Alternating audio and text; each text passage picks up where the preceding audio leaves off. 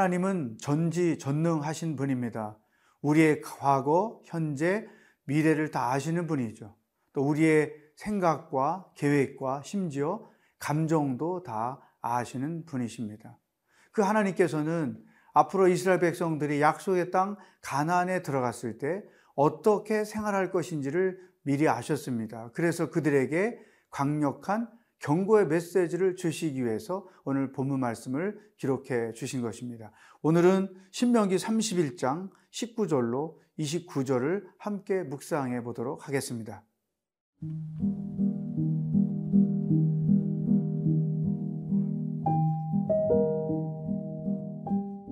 신명기 31장 19절에서 29절 말씀입니다. 그러므로 이제 너희는 이 노래를 써서 이스라엘 자손들에게 가르쳐 그들의 입으로 부르게 하여 이 노래로 나를 위하여 이스라엘 자손들에게 증거가 되게 하라. 내가 그들의 조상들에게 맹세한 바 젖과 꿀이 흐르는 땅으로 그들을 인도하여 드린 후에 그들이 먹어 배부르고 살찌면 돌이켜 다른 신들을 섬기며 나를 멸시하여 내 언약을 어기리니. 그들이 수많은 재앙과 환난을 당할 때에 그들의 자손이 부르기를 잊지 아니한 이 노래가 그들 앞에 증인처럼 되리라. 나는 내가 맹세한 땅으로 그들을 인도하여 드리기 전 오늘 나는 그들이 생각하는 바를 아노라. 그러므로 모세가 그날 이 노래를 써서 이스라엘 자손들에게 가르쳤더라. 여호와께서 또 눈의 아들 여호수아에게 명령하여 이르시되 너는 이스라엘 자손들을 인도하여 내가 그들에게 맹세한 땅으로 들어가게 하리니 강하고 담대하라 내가 너와 함께하리라 하시니라 모세가 이 율법의 말씀을 다 책에 써서 마친 후에 모세가 여호와의 언약궤를 매는 레위 사람에게 명령하여 이르되 이 율법책을 가져다가 너희 하나님 여호와의 언약궤 곁에 두어 너희에게 증거가 되게 하라. 내가 너희의 반역함과 목이 곧은 것을 아나니 오늘 내가 살아서 너희와 함께 있어도 너희가 여호와를 거역하였거든 하물며 내가 죽은 후에 일이랴 너희 지파 모든 장로와 관리들을 내 앞에 모으라. 내가 이 말씀을 그들의 귀에 들려주고 그들에게 하늘과 땅을 증거로 삼으리라. 내가 알거니와 내가 죽은 후에 너희가 스스로 부패하여 내가 너희에게 명령한 길을 떠나 여호와의 목전에 악을 행하여 너희의 손으로 하는 일로 그를 경노하게 하므로 너희가 후일에 재앙을 당하리라 하니라. 하나님께서는 이스라엘 백성들의 생각과 그들의 마음을 다 알고 계셨습니다. 특별히 약속의 땅 가나안에 들어갔을 때 그들이 믿음에서 벗어나게 될 것도 아셨고 또 그들이 하나님을 신뢰하는 믿음이 약해질 것도 아셨고 또 그 땅에서 얼만큼 타락하게 될 것인가를 아셨던 것이죠. 그래서 그들에게 강력한 경고의 메시지를 주시기 위해서 오늘 본문 말씀을 기록한 것입니다. 그들이 어떻게 타락하게 된다는 것일까요? 20절 말씀. 내가 그들의 조상들에게 맹세한 바 젖과 꿀이 흐르는 땅으로 그들을 인도하여 드린 후에 그들이 먹어 배부르고 살찌면 돌이켜 다른 신들을 섬기며 나를 멸시하여 내 언약을 어기리니 약속의 땅에 들어가서 먹어 배부르고 살찌고 그들이 형통할 때에 우상을 섬기게 될 것이다. 21절. 그들이 수많은 재앙과 환란을 당할 때에 그들의 자손이 부르기를 잊지 아니한 이 노래가 그들 앞에 증인처럼 되리라. 나는 내가 맹세한 땅으로 그들을 인도하여 드리기 전 오늘 나는 그들이 생각하는 바를 아노라. 그들이 어떤 생각을 하고 있는지 그 땅에서 어떤 행위를 하게 될 것인지를 알고 있다. 그래서 이 노래를 지어서 그들로 부르게 함으로 강력하게 경고의 메시지를 주신다고 하는 내용인 것이죠. 여기서 우리는 경고의 메시지가 무엇일까요? 두 가지를 생각할 수 있습니다. 하나는 교만을 조심하라는 것이죠. 우리가 이 땅에 들어온 것은 우리들의 능력으로 들어온 것이 아니라 하나님의 은혜로 들어온 것이다. 우리가 이 땅에서 배부르게 된 것은 우리의 수고의 열매가 아니라 하나님의 공급하십니다. 우리가 안전하게 이곳, 이곳까지 온 것은 우리들이 잘 싸워서가 아니라 하나님의 보호하심이 있었기 때문이다. 이 은혜를 잊어버리면 사람은 교만에 빠지는 거죠. 이것을 강력하게 경고하는 거예요. 그러니까 자기 능력으로 됐다고 생각하니까 하나님의 은혜를 잊어버리는 것은 기본이고 동시에 그때부터 딴짓을 하게 되는 것이죠. 엉뚱한 연구를 하고 엉뚱한 행동을 하고 삶이 믿음의 궤도를 벗어나게 되는 것입니다. 이렇게 될 것을 아셨기 때문에 하나님께서 그들에게 강력한 경고의 메시지를 주신 것이죠. 여러분, 우리도 평생 하나님 앞에 교만하지 않도록 주의해야 합니다. 교만이라는 건 단순해요. 내 능력이라고 생각하는 것. 하나님의 은혜가 아니라 내 능력이라고 판단하는 것.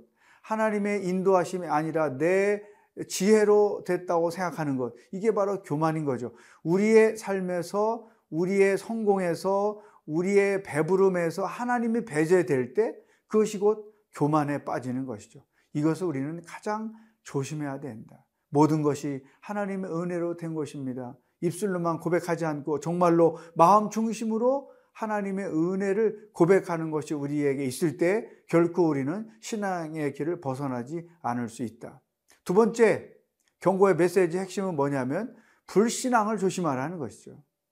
우상숭배는 하나님만을 신뢰하지 못하기 때문에 생겨나는 현상인 거예요. 여러분, 예수 믿는 사람들 중에 어떤 그 감당하기 쉽지 않은 일을 만났을 때 점 보러 가는 사람이 있다고 제가 얘기를 들었어요.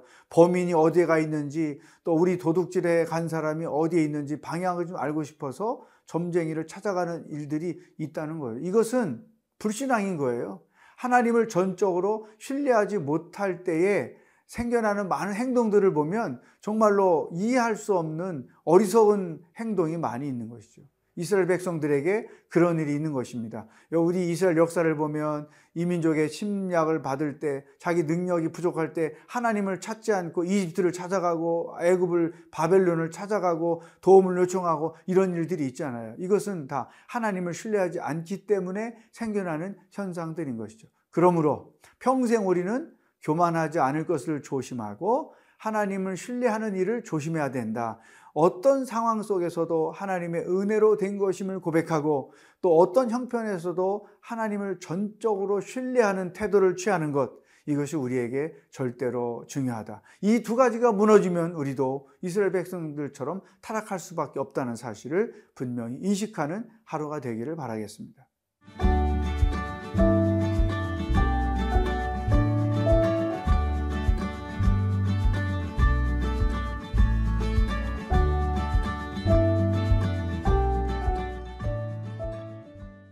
모세는 이스라엘 백성들의 성향을 너무나 잘 알고 있습니다.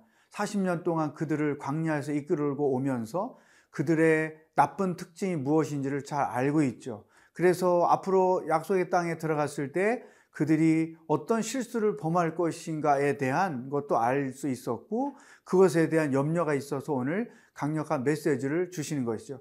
모세가 파악한 이스라엘 백성들은 어떤 사람들이었습니까? 27절. 내가 너의 반역함과 목이 곧은 것을 안하니 이 목이 곧은 백성 어, 그들 때문에 모세도 리더로서 참 마음고생을 많이 하고 여기까지 왔죠. 그러면서 모세가 그들이 하나님을 반역하는 성향을 가지고 있는데 약속의 땅에 들어가서 어떻게 행하게 될 것인지를 이렇게 기록했습니다. 29절. 내가 알거니와 내가 죽은 후에 너희가 스스로 부패하여 내가 너에게 명령한 길을 떠나 여호와의 목전에 악을 행하여 너희의 손으로 하는 일로 그를 경노하게 함으로 너희가 후일에 재앙을 당하리라 하니라. 너, 모세가 자기가 죽고 나면 분명 이스라엘 백성들은 스스로 부패해져서 하나님의 말씀을 벗어나게 될 것이다. 그리고 하나님 앞에서 악을 행하게 될 것이다. 그러면 하나님께서 그들을 심판하실 것이다. 이런 안타까운 미래를 보고 모세가 이렇게 경고의 메시지를 주신 것입니다. 자, 그렇다면 오늘 우리에게 주시는 이 말씀을 어떻게 우리는 받아들여야 할까요? 여러분, 하나님이 우리를 징계하실 때 여러 가지 이유가 있겠지만 우리가 당하는 고난의 이유 중에 하나로 징계가 포함될 수 있다는 것입니다. 크리스찬들이 고난을 당하는 이유는 몇 가지 있습니다. 하나는 하나님께서 우리를 인격적으로 성숙시키시고 우리의 영적 성장을 위해서 고난을 허락하실 때가 있습니다. 그러므로 이 고난을 우리가 믿음으로 잘 감당해야 될 이유가 있는 거죠. 그 당한 고난을 통해서 인격이 성숙해지고 믿음이 성숙해지면 하나님의 의도한 대로 반응을 하는 거지만 오히려 인격이 더 강팍해지고 또 신앙이 또더 어, 흐트러지고 하면 하나님의 의도를 벗어나는 거기 때문에 고난을 통해서 얻을 유익이 아무것도 없는 거죠. 또 하나님이 우리에게 고난을 허락하실 때는 하나님이 맡기신 사명을 감당할 때 고난이 있습니다. 결코 쉬운 일이 아니죠. 왜냐하면 순종해야 되고 또 내 뜻을 내려놓아야 되고 하나님이 원하시는 방법대로 고수를 해야 되기 때문에 주의 일을 당할 일을 할 때에 어떤 고난을 겪을 수가 있죠. 또 한 가지 고난을 허락하신 이유는 우리가 말씀대로 순종할 때 일상생활 속에서 직장에서 가정에서 또 세상의 가치관과는 다르게 성경적으로 순종하려고 할 때에 또 믿음을 그런 상황 속에서 지키려고 할 때에 우리에게 고난이 있는 것입니다. 또 고난은 우리의 어떤 실수, 우리의 부족함, 연약함 때문에 우리에게 올 수 있죠. 또 한 가지 고난은 우리가 하나님께 불신앙하고 불순종하기 때문에 우리를 회개시키기 위하여 하나님의 징계로 오는 고난이 있습니다. 이스라엘 백성들이 역사 속에서 당한 고난은 대부분 다 이런 하나님의 징계로 인하여 얻어진 고난이었죠. 광야 40년을 선택했던 이유도 그들의 영적 성장과 인격적 성숙을 위한 하나님의 계획 속에서 진행되었는데 그들은 결코 강팍해졌지 하나님의 의도한 대로 성숙해지기가 참 어려웠던 것이죠. 모세가 그걸 걱정하는 것입니다. 이 40년도 하나님의 징계로 고난을 당했는데 앞으로 약속의 땅에 가서 또 저들이 하나님의 징계로 고난을 당하면 어떡할 것인가 안타까운 마음으로 이러한 메시지를 허락하신 것입니다. 여러분 지금 어떤 고난에 있습니까? 그 고난의 이유가 무엇인지 한번 점검을 해 보십시오. 내가 고난을 당하도록 허락하시는 이유는 다섯 가지가 있는데 그 다섯 가지 중에 지금 내가 당하는 고난의 이유가 어떤 것인지를 판단해 보고 하나님 안에서 고난을 당하더라도 하나님의 거룩하신 뜻을 이루는 고난을 당하는 여러분들의 삶의 여정이 되기를 주의 이름으로 축복합니다.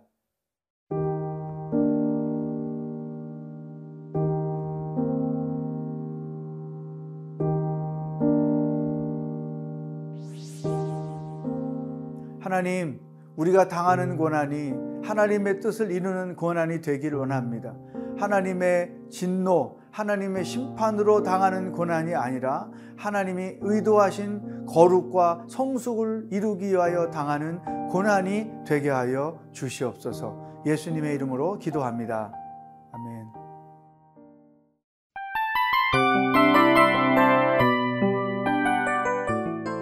이 프로그램은 청취자 여러분의 소중한 후원으로 제작됩니다.